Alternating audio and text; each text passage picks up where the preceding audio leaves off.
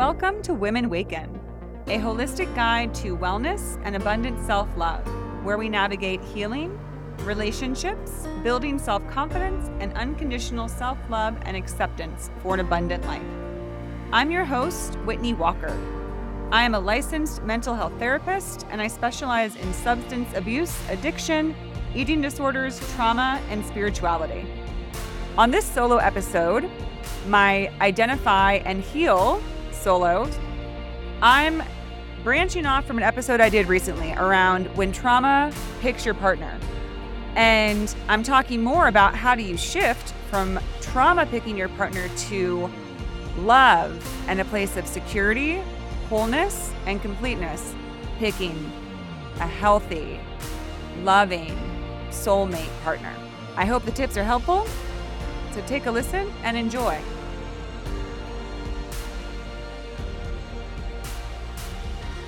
Hey everybody, Whitney here with a solo, an Identifying and Healing solo, where I focus on a topic, something that we commonly struggle with or might be facing in life regarding past trauma, past incidents, things we've been struggling with, trying to break cycles, unhealthy relationships, all of that.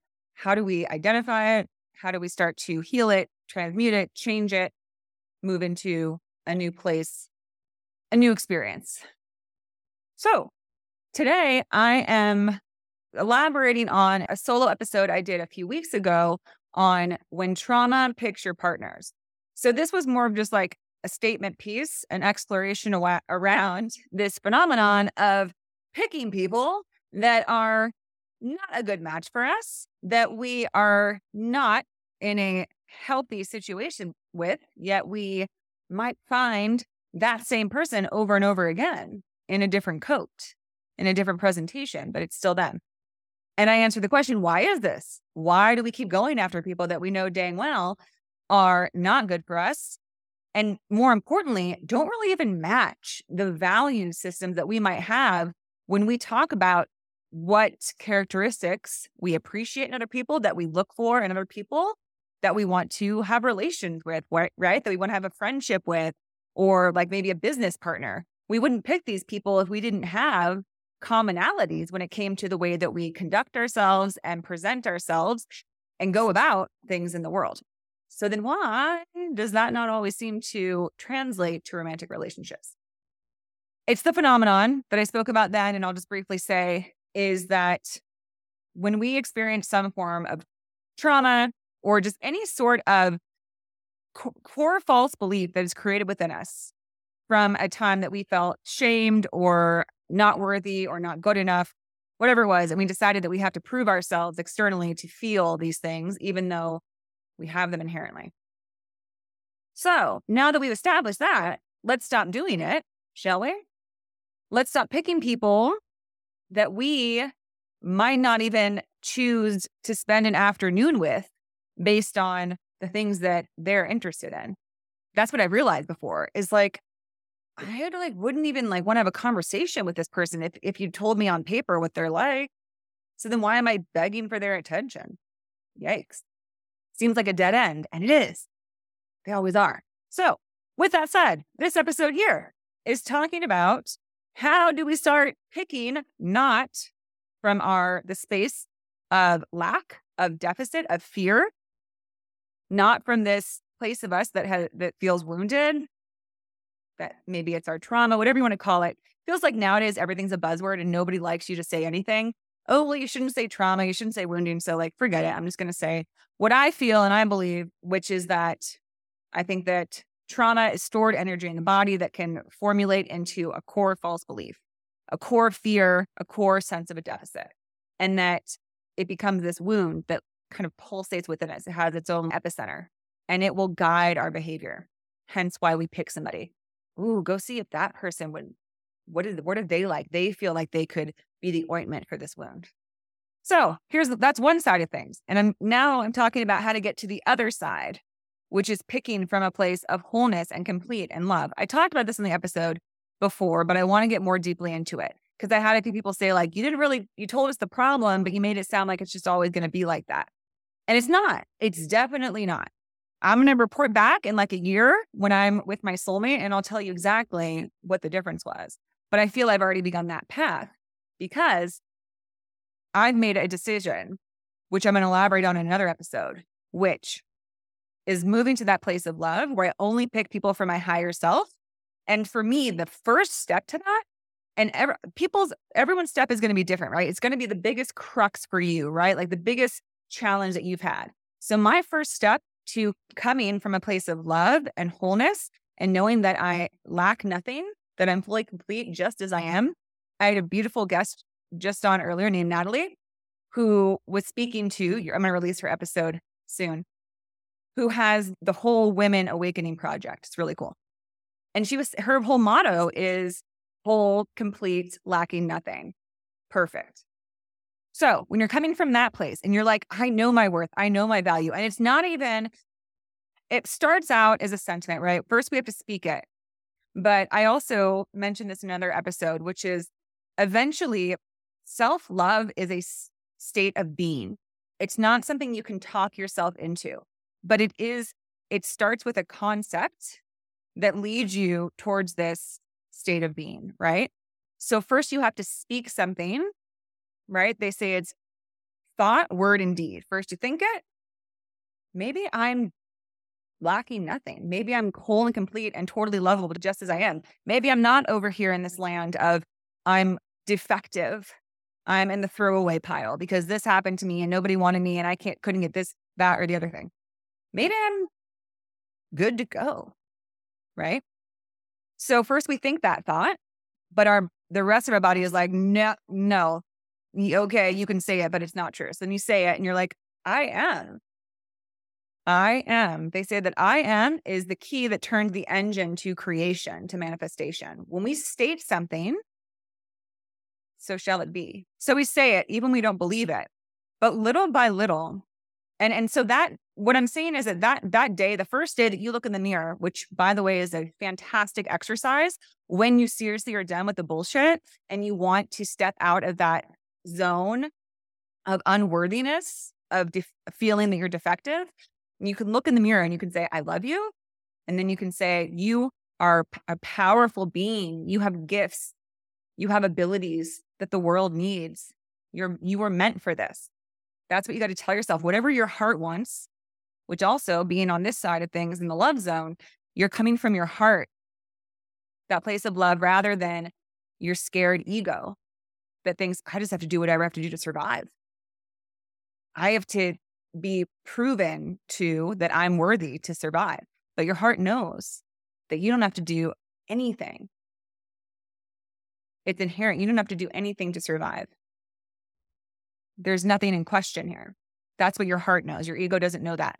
Our ego exists so that we can have this experience of being like a living being that is born and then can die. So we understand that like when I touch this, it moves. And if I jump in front of a bus, I get hit, I can die. So the ego's there to be like, whoa, we're in a sensory world, but it's taken over. And it thinks it rules more than just our physical well-being. It thinks it has to micromanage and protect us at all costs from everything. It doesn't know that we're actually inherently okay, especially in our emotional body. It only sees the physical body, the external. It's how the ego works. So we move from ego into love, from defective concept to whole, lacking nothing concept. So once we're there, we can look in the mirror and say, you're awesome. And we'll say, fuck you, it's not true. I suck for the first time. But then you keep saying it. And then someday you're going to say it and you're like, yes, I feel that more.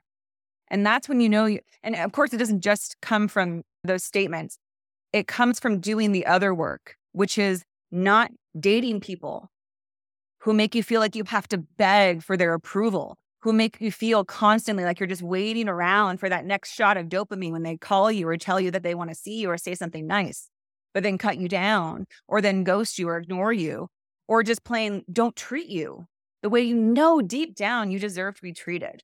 If you're watching this, then you know in your soul that you have a soul partner out there that you have come into this lifetime with an agreement to be with, who is going to love you without you having to do anything. They've been waiting to find you their whole life, just like you've been waiting to connect with them. And you're not going to have to try and prove yourself and spend nights where you're wondering, are they still going to want to see me next week? Is this going to go anywhere? Are they going to want to make this official? Would they ever actually propose to me? Am I wasting my time? If you are in that place, I deeply encourage you to listen to some other episodes and consider, is this situationship? Because that's what it is. You know, if you're not totally safe and secure with somebody, then you're really not in much of a relationship. You're in that situationship zone where everything feels like it could change or flux at any second. It's an exhausting place to be for your emotional body, your physical body, mentally, all three things. So some more points to start picking from love, from completeness is, as I was saying, my sort of first gatekeeper. The way that I'm able to keep my integrity and my wholeness, I've realized, is to state for myself that I'm not interested in anybody who's not interested in me, that I'm only interested in people who are interested in me, which might sound obvious. However, I have basically only dated people in my life who were not that interested in me. They were interested enough, right, to have sex with me, to maybe Netflix and chill with me, to go get food with me, to share time together. Maybe they wanted to be together, but were they actually treating me how I deserved? No. Were they actually seeing who I really was? No. So what do we call that? It's compromising. It's settling. When deep down, you know that this person really doesn't get me. I don't even know if they really like me. That sounds silly too, right? But most of my relationships, I've also wondered that. Does this person even like me? They might like the idea of me, Maybe they enjoy my company to a certain degree, but they seem to find me kind of irritating sometimes, or they don't understand the things that I care about. I feel I can confidently say that if you're in that situation, then you're not with the person that you're meant for. Of course, the beauty of relationships is meeting people where you challenge each other, and no two people are the same, right? You get to learn about somebody. But that's very different from somebody not really liking who you are. The right person, you're going to be different in the best of ways, like a puzzle piece, right? They think it's fantastic that you do this. They're not that they're going to like everything about you, but they're not going to harbor this secret sort of like annoyance. They're not going to be disrespectful towards you because of your beliefs or your interest. Real love is never based on judgment or contempt. But amazingly, those two things find their way into so many relationships when you're not coming from love and when you're in that ego zone. So I'm going to do a series of these episodes. But for today, I want to stop there by just saying, establish your number one. That if you are really ready to end being in this zone of picking your partner from your trauma, which means you're in this realm of your ego, of fear. That's the biggest thing, is fear. You're so afraid that everything you thought about yourself as a deficit is true. So you're constantly seeking out that final thing that's going to switch that flip and make you finally believe that those things aren't true. You have to know it for yourself. So of course, the biggest thing is you start working on that. Begin to know for yourself what's true about you and who you really are. You are an amazing person with incredible assets that you're meant to bring into the world. You are a fucking powerhouse. You are capable of whatever you want to do, and the world needs you. 100% true of every single person on this planet, without exception. Otherwise, we wouldn't be here. And because we're part of something much bigger than us, nothing here is insignificant. Not you, not me, not anything else. So you start it there. You need to start working to shift those feelings and beliefs about yourself that you're trying so hard to have somebody else do for you, because it's never going to work. It would have happened already, right? I've tried to do it through drugs, alcohol, approval, sex, love, companionship, attention, enough accolades and whatever. I've done it all. It's that bottomless bucket. It cannot be filled from anybody else but you. So you start doing your thing. Do your thing. Find a creative outlet you like. Double down on your interests or pursuits, on your passions. Find self-care. I have episodes on all of these things. On Mondays, I do episodes on the Divine Feminine, which is ways to begin incorporating these self-love, acceptance, unconditional self-regard practices. It's the Divine Feminine, but it's for every single human being on this planet, because Divine Feminine is not about masculine and feminine. It's about human beings holding both within them. The part of them that knows that they are whole, complete, and perfect, and the part of them that yearns to create and express that essence into the world in its own magnificent way. That's what it's about. Start working on that. Have a gatekeeper. Let's say you're going about your life. I just started playing drums. Love it.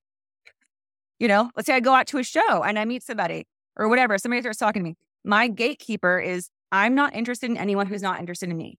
That may sound strange. Let me explain to you why that works for me and how it might resonate with you. If it doesn't, find your own. I'm going to mention some more in other episodes. What that means for me is I will be cordial. I will be kind. I will be perfectly friendly with anyone. But what I used to do is every single person was just somebody that I was hoping to win over, right? Because again, I wanted to heal that wound. So any guy that would talk to me, I was like, oh my gosh, do you think that he would date me? Do you think that he would pick me? Would he, if I gave him my number, would he call? It's that addiction thing. It's you want to roll the dice. You want to see if you can win. That was my thing. I always want to win. You've probably heard me say it. I say it a lot. So now I'm working to not think that way and not deceive people. Also, I don't want to deceive people as something that I want to use to feel better about myself. I can talk to them. I can get to know them. But I'm working on shifting that rut in my brain, right? That neuro pathway that I've established very well that immediately goes to get it, win, win, approval from this person. Will they give it to you? And so when I say I'm not interested in anyone that's not interested in me, I mean, if somebody wants to come and knock down my door and say, hey, I think you're really cool and I'd like to take you out, I would say, oh, okay. But until that moment comes, I'm not going to reach. That's what I usually do. I throw out my number first. I throw out an idea first. Because what I found is that when you do that, it works for some people, right? Again, I'm just saying what works for me. You have to find out what your gatekeeper is, what your number one. There's tiers to it, right? We'll get to that. Sorry, I keep checking my phone because I have to wrap this up, but you get my point. Find out what your thing for you is. That's, if you stop doing that, you wouldn't even be able to pick these people who aren't right for you.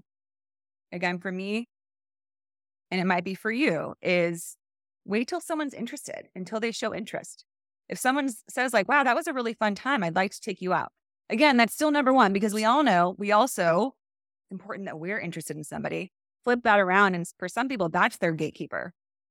I am only interested in people that I'm interested in.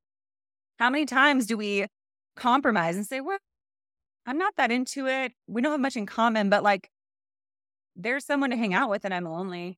There's someone to give me attention and I want it. Do you really like who they are as a person? So figure that out for you. I would say that for most people, that's the first step for most people. Either it's, I need to make sure I'm interested, or I need to make sure they're interested. Because either way, you're wasting your time. And either one of those is probably going to be your biggest hurdle. Because I know it is for me. And I know it sounds extreme, but sometimes you got to do extreme measures to change things, right? So do what feels right to you. Some people need to be more outgoing and to maybe they're not good at showing interest. But for me, that's been my problem. So that's what I'm cutting out. And I've actually already found that it works well. I'm having better conversation. And lo and behold, I found more males coming into my life in a professional relationship type thing that I've had great conversations with or great, experiences with. And I didn't feel the need at all to consider are they going to ask to see me after this or blah, blah, blah. And it feels good.